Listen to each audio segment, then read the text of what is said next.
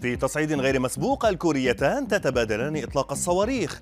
غضب في العراق بعد قتل امرأة لزوجها أثناء نومه. كندا تعلن عن حاجتها لنصف مليون مهاجر سنويا. أبرز أخبار الساعات الأربع والعشرين الماضية في دقيقتين على العربية بودكاست.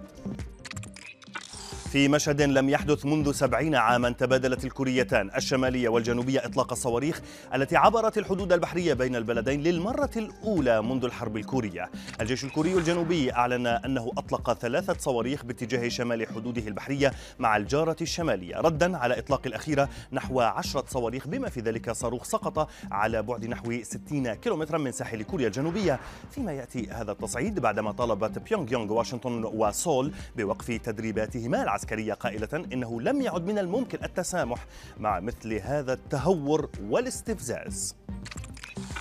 أثار خطأ وقع فيه الرئيس الأمريكي جو بايدن حول حرب العراق تفاعلا واسعا على مواقع التواصل الاجتماعي. الخطأ جاء خلال كلمة بايدن في مناسبة تتعلق بحماية الأمن الاجتماعي والرعاية الصحية. قال فيها التضخم مشكلة عالمية أليس كذلك؟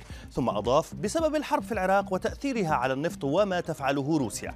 على حد قوله لكنه استدرك الأمر سريعا بالقول. أعني الحرب في أوكرانيا. أفكر بالعراق لأن ابني مات هناك. فيما أفاد التقارير بأن نجل بايدن توفي بعد معركة مع سرطان الدماغ عام 2015 في جريمة فظيعة هزت إقليم كردستان العراق أقدمت امرأة على قتل وحرق زوجها في حي وسط أربيل بسبب خلافات عائلية. اللافت في القضية أن عملية القتل وقعت أثناء نوم الضحية. الناطق باسم شرطة أربيل قال إن الشرطة تلقت بلاغا عن حادث انتحار رجل في حي هفلان لكن وبعد تكثيف التحقيقات تبين أن المجني عليه لم ينتحر بل قتل أثناء نومه بالضرب على رأسه ومن ثم تم إحراقه في الحمام. فيما اعترفت الزوجة أنها غادرت المنزل لساعات بعد ارتكابها الجريمة. لتعود لاحقا وتخبر الجيران بأن زوجها قد أنهى حياته لإبعاد الشبهات عنها.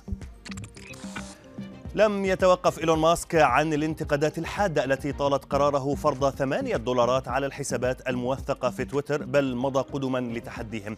ماسك الذي أصبح مالك منصة العصفور الأزرق عاد وأكد في تغريدة جديدة ووجهها للمنتقدين أنه لا يمانعهم بالاستمرار باعتراضاتهم لكن عليهم دفع ثمانية دولارات رغم ذلك. وكان ماسك كتب في تغريدة أخرى أن نظام اللوردات والفلاحين الحالي على تويتر حول امتلاك العلامة الزرقاء هو هو الشراء على حد وصفه موضحا أن السعر سيتم تعديله حسب القوة الشرائية في كل بلد.